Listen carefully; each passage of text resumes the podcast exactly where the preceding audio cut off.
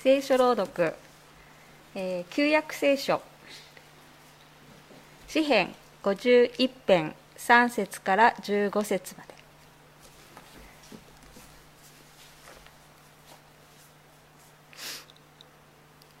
神よ私を憐れんでください。御慈しみをもって深い御憐れみをもって背きの罪を拭ってください。私の咎をことごとく洗い罪から清めてください。あなたに背いたことを私は知っています。私の罪は常に私の前に置かれています。あなたにあなたののみに私は罪を犯し御目に悪事と見られることをしました。あなたの言われることは正しくあなたの裁きに誤りはありません。私は咎のうちに産み落とされ母が私を身ごもった時も私は罪のうちにあったのです。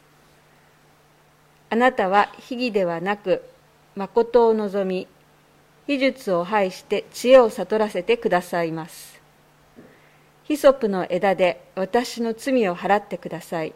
私が清くなるように。私を洗ってください。雪よりも白くなるように。喜び祝う声を聞かせてください。あなたによって砕かれたこの骨が喜び踊るように。私の罪に御顔を向けず咎をことごとく拭ってください。神よ私のうちに清い心を創造し新しく確かな霊を授けてください。見前から私を退けずあなたの聖なる霊を取り上げないでください。見救いの喜びを再び私に味わわせ自由の霊によって支えてください。私はあなたの道を教えます。あなたに背いている者に罪人が身元に立ち返るように。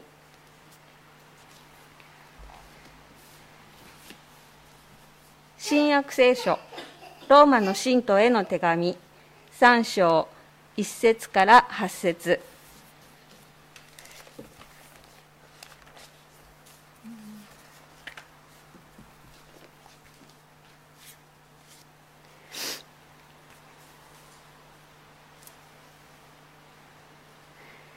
ではユダヤ人の優れた点は何か？割礼の利益は何か？それはあらゆる面からいろいろ指摘できます。まず彼らは神の言葉を委ねられたのです。それは一体どういうことか。彼らの中に不誠実な者たちがいたにせよ。その不誠実のせいで神の誠実が無にされるとでも言うのですか。決してそうではない。人はすべて偽り者であるとしても神は真実な方であるとすべきです。あなたは言葉を述べるとき、正しいとされ、裁きを受けるとき、勝利を得られる。と書いてある通りです。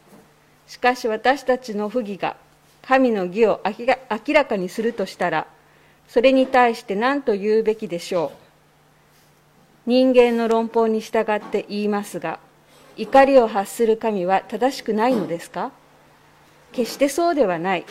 もしそうだとしたら、どうして神は世をお裁きになることができましょう？またもし私の偽りによって神の真実が一層明らかにされて、神の栄光となるのであれば、なぜ私はなお、なおも罪人として裁かれねばならないのでしょう？それにもしそうであれば、善が生じるために悪をしようとも言えるのではないでしょうか。私たちがこう主張していると中傷する人々がいますが、こういう者たちが罰を受けるのは当然です。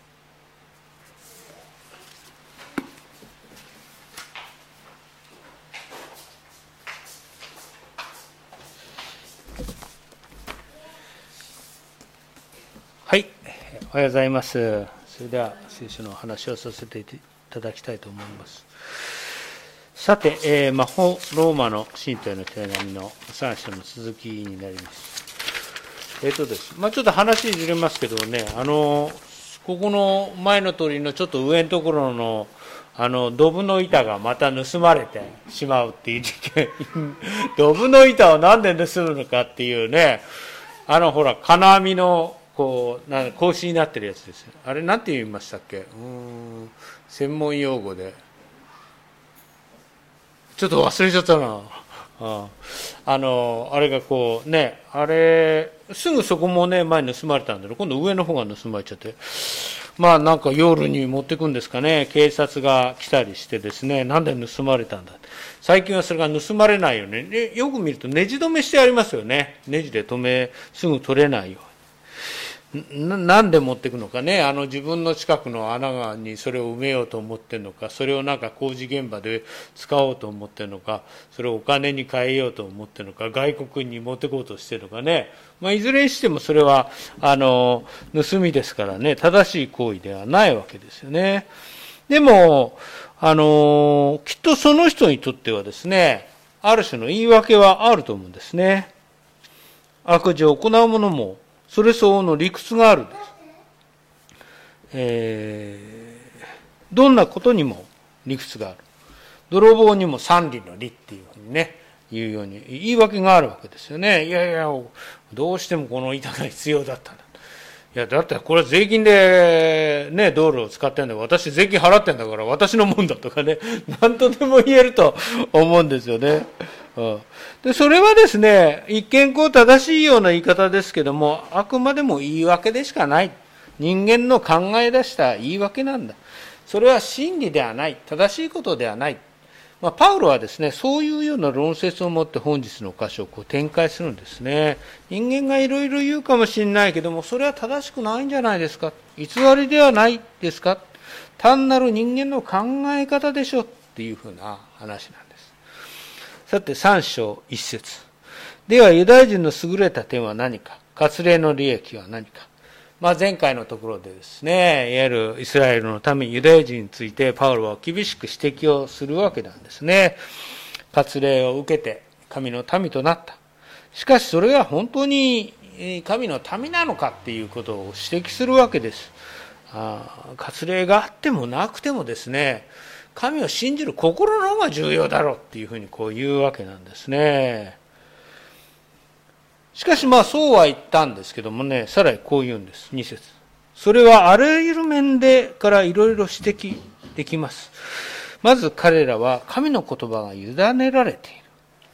ユダヤ人の優れた点は何なのか割礼の、割礼はそんな関係ないって言ったんですけどね、じゃあ優れた点は何かっていう話になってくるわけなんですね。ユダヤ人はもう何の、どうでもいいのかっていうと、そうじゃないわけです。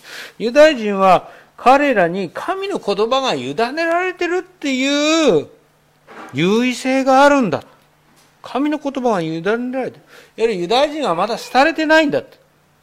あらゆる面で神に言葉を委ねられた重要な民族なんだ。モーゼがシナイ山で十回を神から直接もらったように、今日までユダヤ人はその神の言葉を授かり、神を指し示める仕事をしてきたんだ。だからですね、ユダヤ人が立法を守らなかったからといってですね、神がユダヤ人に神の言葉を授けたっていうこと自体が間違いであるとは言えないんだ。神はユダヤ人に立法を授けたわけですよ。それをちゃんと履行したかどうかっていう話は別問題です。授けたっていう事実は事実であり、それは変わらないわけなんですよね。それを授かったものをちゃんと運用してるかどうかっていう話であって。パウロはですね、自分自身もユダヤ人だったわけなんです。だからあまりユダヤ人をこう否定するってことは自分の人生自身を、自分のスタンス自体をこう否定することになっちゃうんですね。そして、今まで一緒に働い活動して神のために伝えてきたユダヤ人の仲間パリサイ人の仲間をですね否定することになってしまう。そういう思いもあったかもしれないでは私たちのユダヤ人の優位性は一体何なのかとパウロは悩むんですね。まあこれは言い換えるとですね私たちにも言えるかもしれない。その問いは私たちクリスチャンの優位性っていうのは一体何なのかっていうことなんです。クリスチャンが不誠実なら、神の義は無駄になるのかっていう問いにもなるかなと思うんです。私たちが、あの人クリスチャンなのにってね、よく、あら言われるけど、あの人クリスチャンなのにっていうふうに言われたから神様ダメってことになるのか。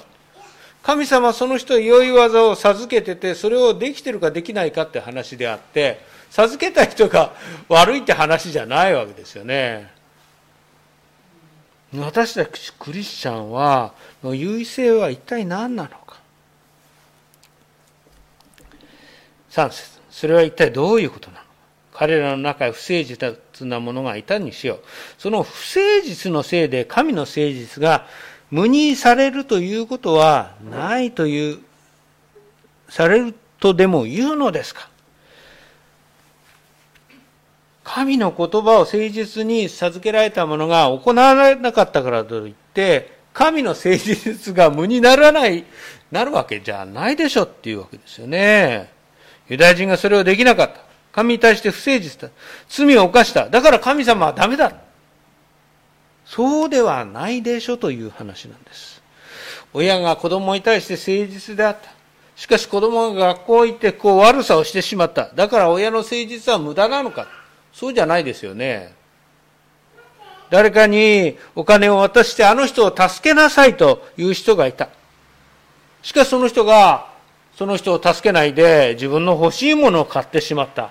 じゃあそのお金を授けて助けようようにって指示をした人は間違ってるのかと。その人がお金を買って使っちゃったからね。そうじゃないでしょ。国際献金の募金をしたと。赤い羽募金をしたと。それを預かってる団体が赤い羽募金で集まったお金をなんか別に流用しちゃった。仮にね。そしたらその募金者が悪いのか。ね。そっちの罪の問題であって、それ発信した人の問題じゃないでしょっていうわけなんです。4節決してそうではない。人はすべて偽り者であるとしても、神は真実である。人は全て偽り者であっても神は真実なんだ。あなたは言葉を述べるとき、正しいとされ、裁きを受けるとき、勝利を得られると書いてある。まあ、これさっき読んでいただいた支援の51編のとこですよね。原文はさっき読んでいただいたように、あなたの身に私は罪を犯し、御目に悪事と見られることをしました。あなたの言われることは正しく、あなたの裁きに誤りはありません。やはり私は罪を犯した。あなたの指示従わず罪を犯した。しかしだからといって、あなたは正しく、あなたの裁きが間違ってるわけではない。あなたは正しい。神が悪いのか決してそうではない。人間すべてが偽り者であって、神の言葉は正しく、その裁きは正しいんだと。使命を託されたユダヤ人がですね、罪を犯したからといって、託した神が間違っているというわけではないんだと。五節。しかし私たちの不義が神の義を明らかにするとした。それに対して何というか。人間の論法に従って言いますが、怒りを発する神は正しくないのですか人間の論法に従って言いますが、こね、パウロはこのこと言いたいんですよ。人間の論法に従って言うと、それでいいんですかっていう話なんです。パウロを攻撃する論客たちがこの背景に今いるわけですよね。人間が罪を犯すことで、その罪人を救うっていう神があるとしたら、それは完全なマッチポンプやろうであろうっていうわけなんですね。マッチポンプ、たまに知らない人もいますけど、マッチポンプっていうのは、例えば、あの、放火の話ですね。自分で火をつけて、あの、火事だって叫んで、こう、ポンプ車を呼ぶっていうの、これマッチポンプって。いわゆる自分が悪い原因を作って、またその、それを消す原因を作る。そういうふうに批判される。だから神様が怒るのはおかしいだろう。自分の正しさを示すために人間に罪を犯させたとしたら、それで許すとしたら、なんで人間怒られるんだと。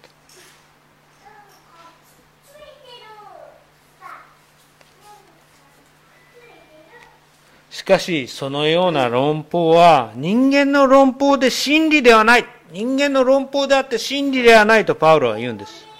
6節決してそうではない。もしそうだとしたら、どうして神は世をお裁きになることができるんですか？決してそうではない。そうであったら神はどうして世を裁けるんだ？全く違いますよって話です。そうだったら神の裁きはどうなるんだ？人間の理屈でそれが成り立つとしたらどうなんだ？まあ、パウロはですね、これ理屈じゃなくてへり屈だっていうわけですね。へり屈ってどういう意味かなって、まあ理屈にへがついてるっていう 状態なんで、まあね、辞書にはね、まるで筋の通らない理由、道理に合わない理由、へり屈を並べる、へり屈をこねる、まあそういうふうに使う。全く筋がそれは通ってないんだ。まあこのことをですね、カール・バールトはこう指摘します。人間の論理に従って、見かけは非常に整合性であるが、実際は非常に無批判的であり、あまりにも直線的で、神を考えたことはない。ね。見かけは非常に整合性があるようだけども、それは実は極めて無批判的であり、直線的な考え方であり、神を考えたことがないっていうわけですよ。その理屈は。おかしいだろっていうわけですね。それはこういうです。もし私たちの危機、不義によって神の真理が増大したとしたら、私たちは罪を犯しても正しいとして良いなら、では私たちが罪人として裁かれるということはどう説明されるんだと。罪人自体がなく、罪の告白なんて不要になってしまうじゃん。すべては神様の責任になってしまうじゃないかっていう話なんですよね。だから神様が怒るっておかしいじゃないですか。すべての神様の責任だ。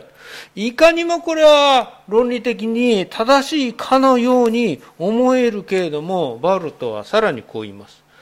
神と人間のことを二人の対等な相手関係のように語る直線的な言い方は、ね、神と人間のことを二人の対等な相手同士のように語る直線的な言い方は、まさに悪質極まらない、あ悪質極まる真理の湾曲である。だから神と人っていう論理をね、平行に同じ路線で論じること自体ね、悪質極まりない真理の湾曲だっていうわけですよ。神を人間と同じレベルでね、議論する。悪質極まらない、極まりない真理の湾曲だ。まあ聖書にですね、一コリには、神の愚かさは人よりも賢く、神の弱さは人よりも強いってパウロは言いますよね。神の愚かさは人よりも賢く、神の良さは人よりも強い。それを同じレベルでこう議論している。まさに巧みな言い回しで神の真理をねじ曲げている。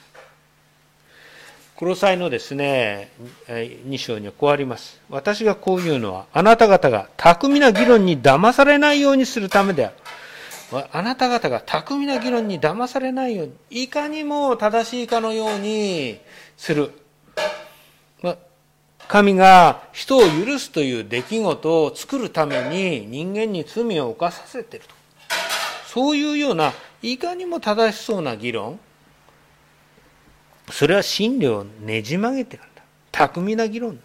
それはまあマジックみたいなもんだっていうわけなんですね。ああ、マジックを見ると、ああ、あんな、なんか物が消えてすごいなとか、なんか鳩が出てきて、あれ、すごいな。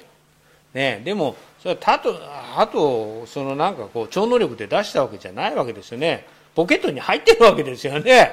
そこを出したわけだけど、それなんか見た目はなんかで突然現れたかのようにね。そういうもんだっていうわけです。それは人間の論説であり、嘘っぱちなんだと。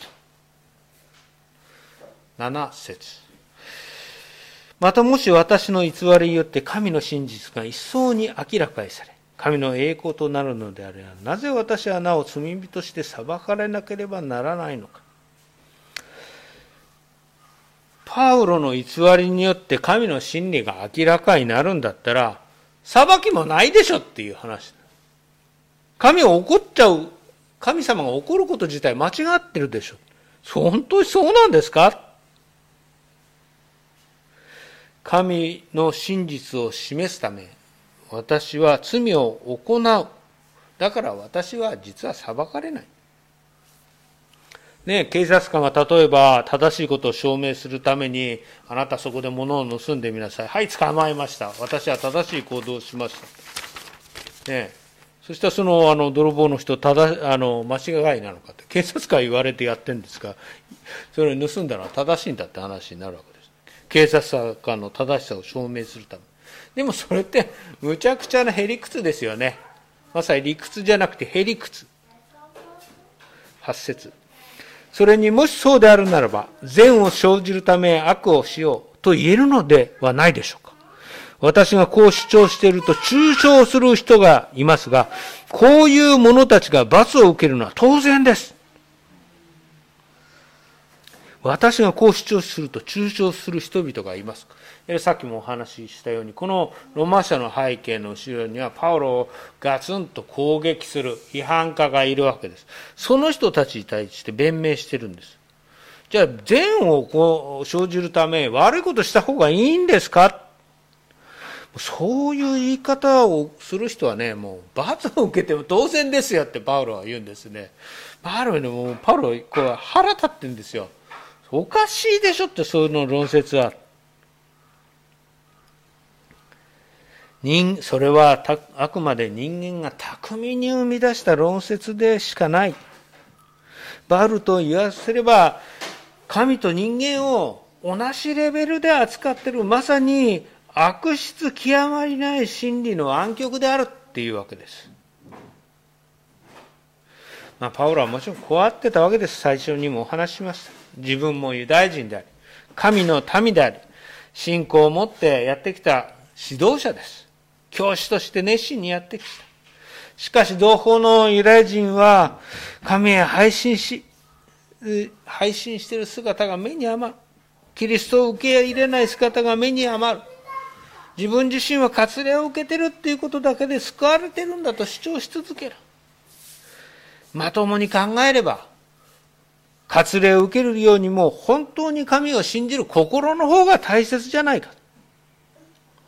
ユダヤ人であるかないかよりも、か、かなんてことは、神の目から見れば、どうでもいいことじゃないか。信じる信仰こそが大切じゃないか。ルカの3章8節にはですね、えヨハネがですね、我々の父、アブラハムだ、などと言うな。言っておくが、神はこんな石ころからでもアブラハムの子を作り出すことができる。いや、そんな石ころからだって、ユダヤ人の民を作ることは神はおできになるんだぞ。改めなさい。まあだからといってね、ユダヤ人を見捨てていいのかってパウロの心の格闘があるわけですよね。パウロは何とかしてその視点をですね、解決しようとする。それを人間の作り出した真理の湾曲から神という視点に切り替えようとするんですね。まバルトはですね、こう言います。神と人間は同じではない。我々が神の持ち感情で悪をすることもできなければ、それから来る善も我々の持ち感情で来たるものではない。この言い方ちょっと難しいですけどね、我々が神の持ち感情で悪をすることはできない。持ち感情っていうのはですね、まあ、あの、他人の感情で、まあ、他人にお金を払って飲み食いするとか、まあそういう意味合いですよね。あの人が払ってくる。神様がこれで良いとしなさい。まあ、神様はですね、人間にお金を渡して、そのお金で、えー、良いことをしなさいと。しかし人間はそのお金で拳銃を買って人を殺してしまった。じゃあ神様が悪いのか。ね。良いことをしなさいって渡したお金で拳銃を買って人を殺しちゃったから神様は悪いのか。そうじゃないだろう。また神から来る善、つまり罪人の救いは私たちの持ち感情でできたんではない。つまり神様の救いは私たちの悪を行うっていう行動によって成立したわけじゃないんだと。神様の救いは私たちが悪いことするおかげで神様の救いができたんじゃないんだと。そういう言い方は悪質極まらない真理の湾曲である。あの、ちょっと例えはね、ずれますけど、マタイの5章のあ、25章の有名なタラントの話ありますよね。えー、5タラント、2タラント、1タラントを預かって、それを用いなさいっていう主人がいて、えー、そのしもべがそれを活用するかしないかっていう話です。最後のしもべはですね、1タラントを預かるわけですけども、えー、これを活用しなさいと言ったんですけど、土に埋めといたっていう話なんです。それはどういうことなの？つまりですね、指示されたことを行わなかったってことなんじゃないかなと思うんですね。いや、亡くな、一生懸命やったんだけども、倒産しちゃって亡くなっちゃったっていう話はその中にないですよね。だからダメなしもべっていうわけじゃ責められてるのは何もしなかった人なんですよ。このタラントの例えある人はこう言うんですね。イエス様の弟子たちはこの例えの話を聞いて、様々なことを考えさせられたでしょう。彼らはイエスから何を委ねられてるか知っています。ね。彼らはイエスから何を委ねられてるか知っています。イエスは弟子たちすべてが同じ仕方の仕事をし、同じ成果を上げるよう期待しているわけではありません。イエス様は弟子たちがすべて同じ仕事をし、同じ成果を上げるように期待しているわけではないんだ。弟子たちは各自の応じ、能力を応じて働くべきなんだ。しかし、怠惰になり、ベストを尽くさないなら、イエス様が喜ぶことは決してない。同じ仕事をしていなさい。同じ成果を上げなさいなんてことは、イエス様も神様もおっしゃってないんだと。問題は、その指示されたことをやらない。怠惰になってベストを尽くさない。タラントを預かっ、1タラントを預かった人が利益を上げられなかったのはお金を託した主人が悪いんでしょうか？主人はその成果を出せなかったしもべをただただ責めてるわけではないですよね。そんな自信がなないんだったら銀行に預けとけばよかったじゃないですか。それだけだっていいんですよ。問題は、その預かったものを預かった使命通りに活用しようとしなかったっていうことに問題があるんです。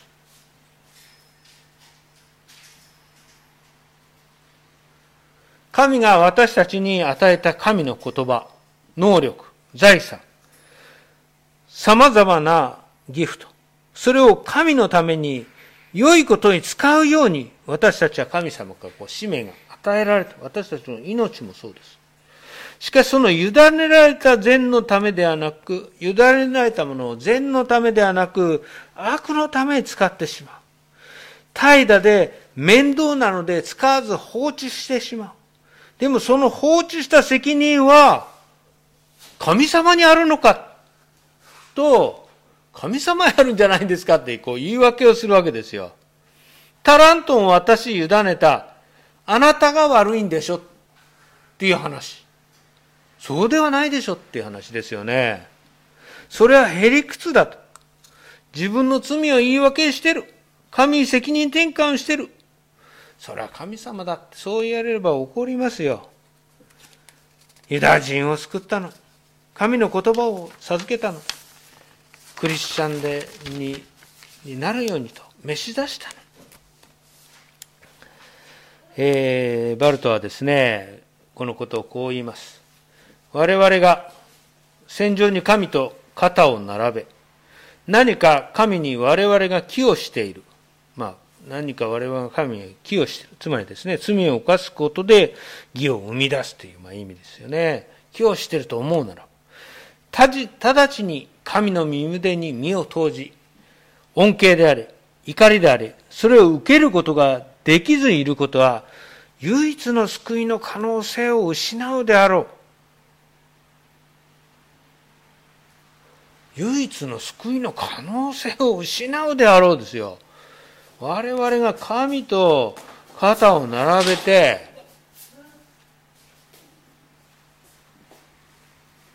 自分の優位になる論説を展開し、神にいなというのなら、私たちは唯一の救いの可能性を失ってしまうって。さらにこう言います。我々が罪を犯すという宿命論を口実に、我々が罪を犯すという宿命論を口実に、審判を免れようと願うなら、その口実によって我々は神の審判に遭うことになる。そのように神の恵みを誤用し、神を軽視することは偶像礼拝であり神の怒りを避けがたい。あの、私たち人間は罪人である、罪を犯してしまうっていうことを口実に審判を逃れようとする。もう人間は罪人なんだからしょうがないんだって。まあその罪のおかげで神の救いが完成したんだからいいんだみたいな理屈。そんなことで審判を逃れようって言うんだったら、その口実によって私たちは神の審判に遭ってしまうよっていうことなんです。それは神様の恵みを誤用してるんだと。神を軽視してるんだ。まさにそれは偶像礼拝なんだ。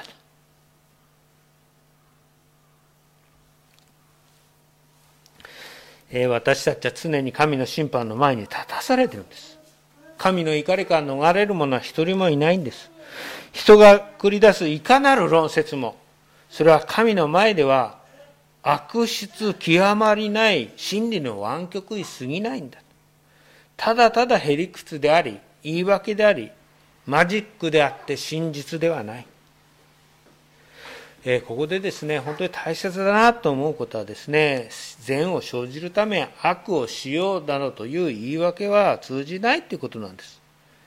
私たちが罰を受けるのは当然であると自覚することなんだ。そしてその罪から救われるにはどうすればいいんですかと。神に祈り問う。どうすればいいんですかと。それは、罪を許される権威を持つ神に、その使命として、罪を許される権威を持つ神を信じ、その使命として隣人に仕えていく。ね。神を信じ隣人に仕えていく。ここに救いがあるんです。ここに立ち返られるかどうかという話なんです。神と人とにお仕えする。私ですね、あの毎日あの仕事をしててですね、まあ、なんとか人の役に立ちたいなと奔走してるとですね、やっぱりこう罪の許しっていうのが見えてくるなと思うんですね、罪の許しっていう。よく電話がかかってきます。この前もね、ある事業所の人が電話がかかってきてですね、クリスチャンのですね、いや、これこれこういうので大変なんですけど、どうし、あの、鈴木さんのとこどうしてますかねまあ、それもですね私が特にこの介護事業の事柄に関わってなかったらですねああそれは大変ですねとか言ってて困りましたねってそれで終わっちゃったと思うんですね。でも自分自身も同じように隣人に使いようとしてその働きをしてるんでその大変ですねっていう言葉が本当に自分のことのように大変だなってこう思うんですね。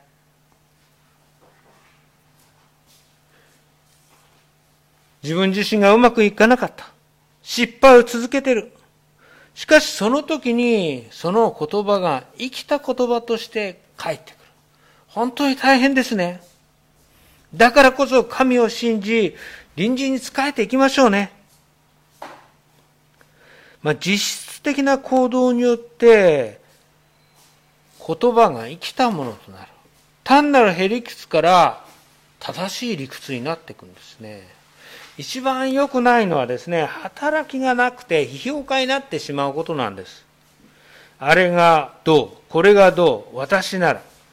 ね、いつまでもそこを回転し続けてしまうね。自分自身はそこに参与しない。人の働きに関してだけジャッジしてる。でもそれは、神の召しとともに、タラントを預かって前に進むということとは違うんです。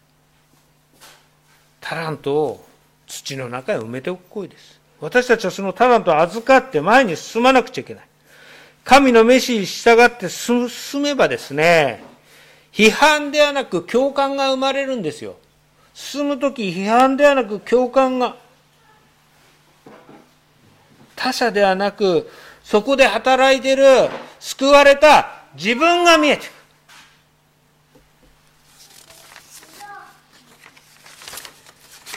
えー、もう最後しますけどです。ある、まあ、接触学者はこう言ってました。このロマ書の告げる問いは、自分の罪に居直り、今、居直りね。自分の罪に居直り、自分を弁護する奇弁に対して、あ、まあ、自分の罪に居直り、自分を弁護する奇弁に対してこの箇所は語られてるんだ。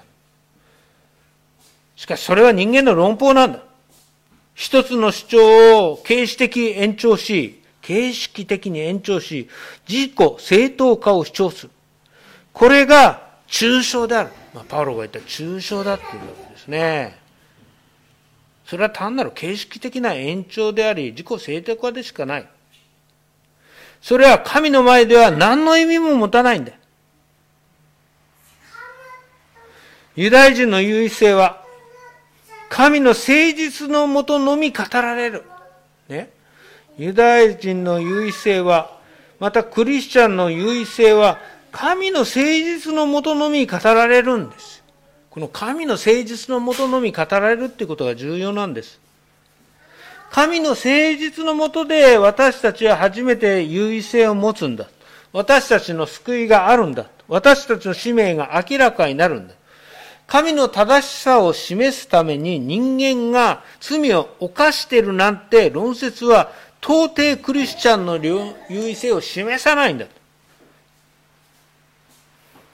私たち信じる者の優位性は神の誠実のものに罪ある者を救おうとした御子キリストをこの世に送り込んで私たちを救い救おうとした神の誠実と愛のもとによってのみ信じる者の優位性が示されるっていうわけですよ。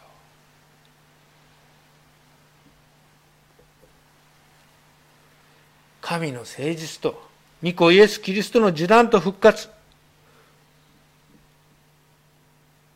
それを導いた人類の歴史そのものです。いやそれを導いた神の歴史そのものです。